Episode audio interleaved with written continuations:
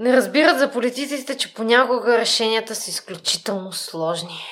Понякога трябва да се балансира много внимателно и често няма правилно решение. Може да избираш между две грешни решения, от които едното е малко по-малко грешно от другото. Както беше в случая, когато аз бях народен представител и взимахме решение дали да се състави правителство с мандата на Има такъв народ или не. Ние трябваше да избираме между грешното решение да дадем доверието си на едни котки в чувал, на едни министри, които ние най-доброто, което можехме да кажем за тях е, че нищо не знаем за тях. За тези, които разбирахме някакви неща в движение, те бяха ужасяващи.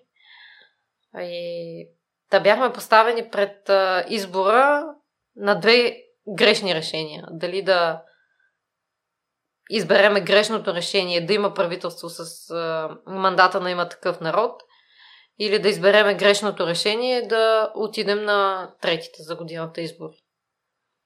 И нямаше случая правилен път. Хората не го разбират това нещо. Много е трудно това да бъде изкомуникирано, да бъде обяснено. И затова и политиката е много сложна.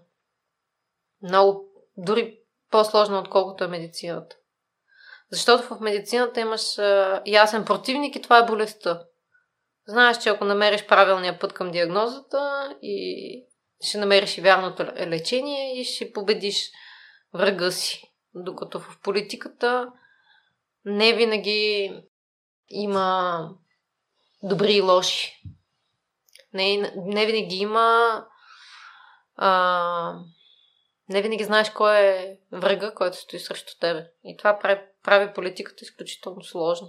Балансите в нея е изключително сложни. Въпросът е да не се отмята човек от принципите си и най-вече да следва морала си и ценностите си. Тогава политиците рано или късно ще постигнат голямата цел да работят с доброто на народа.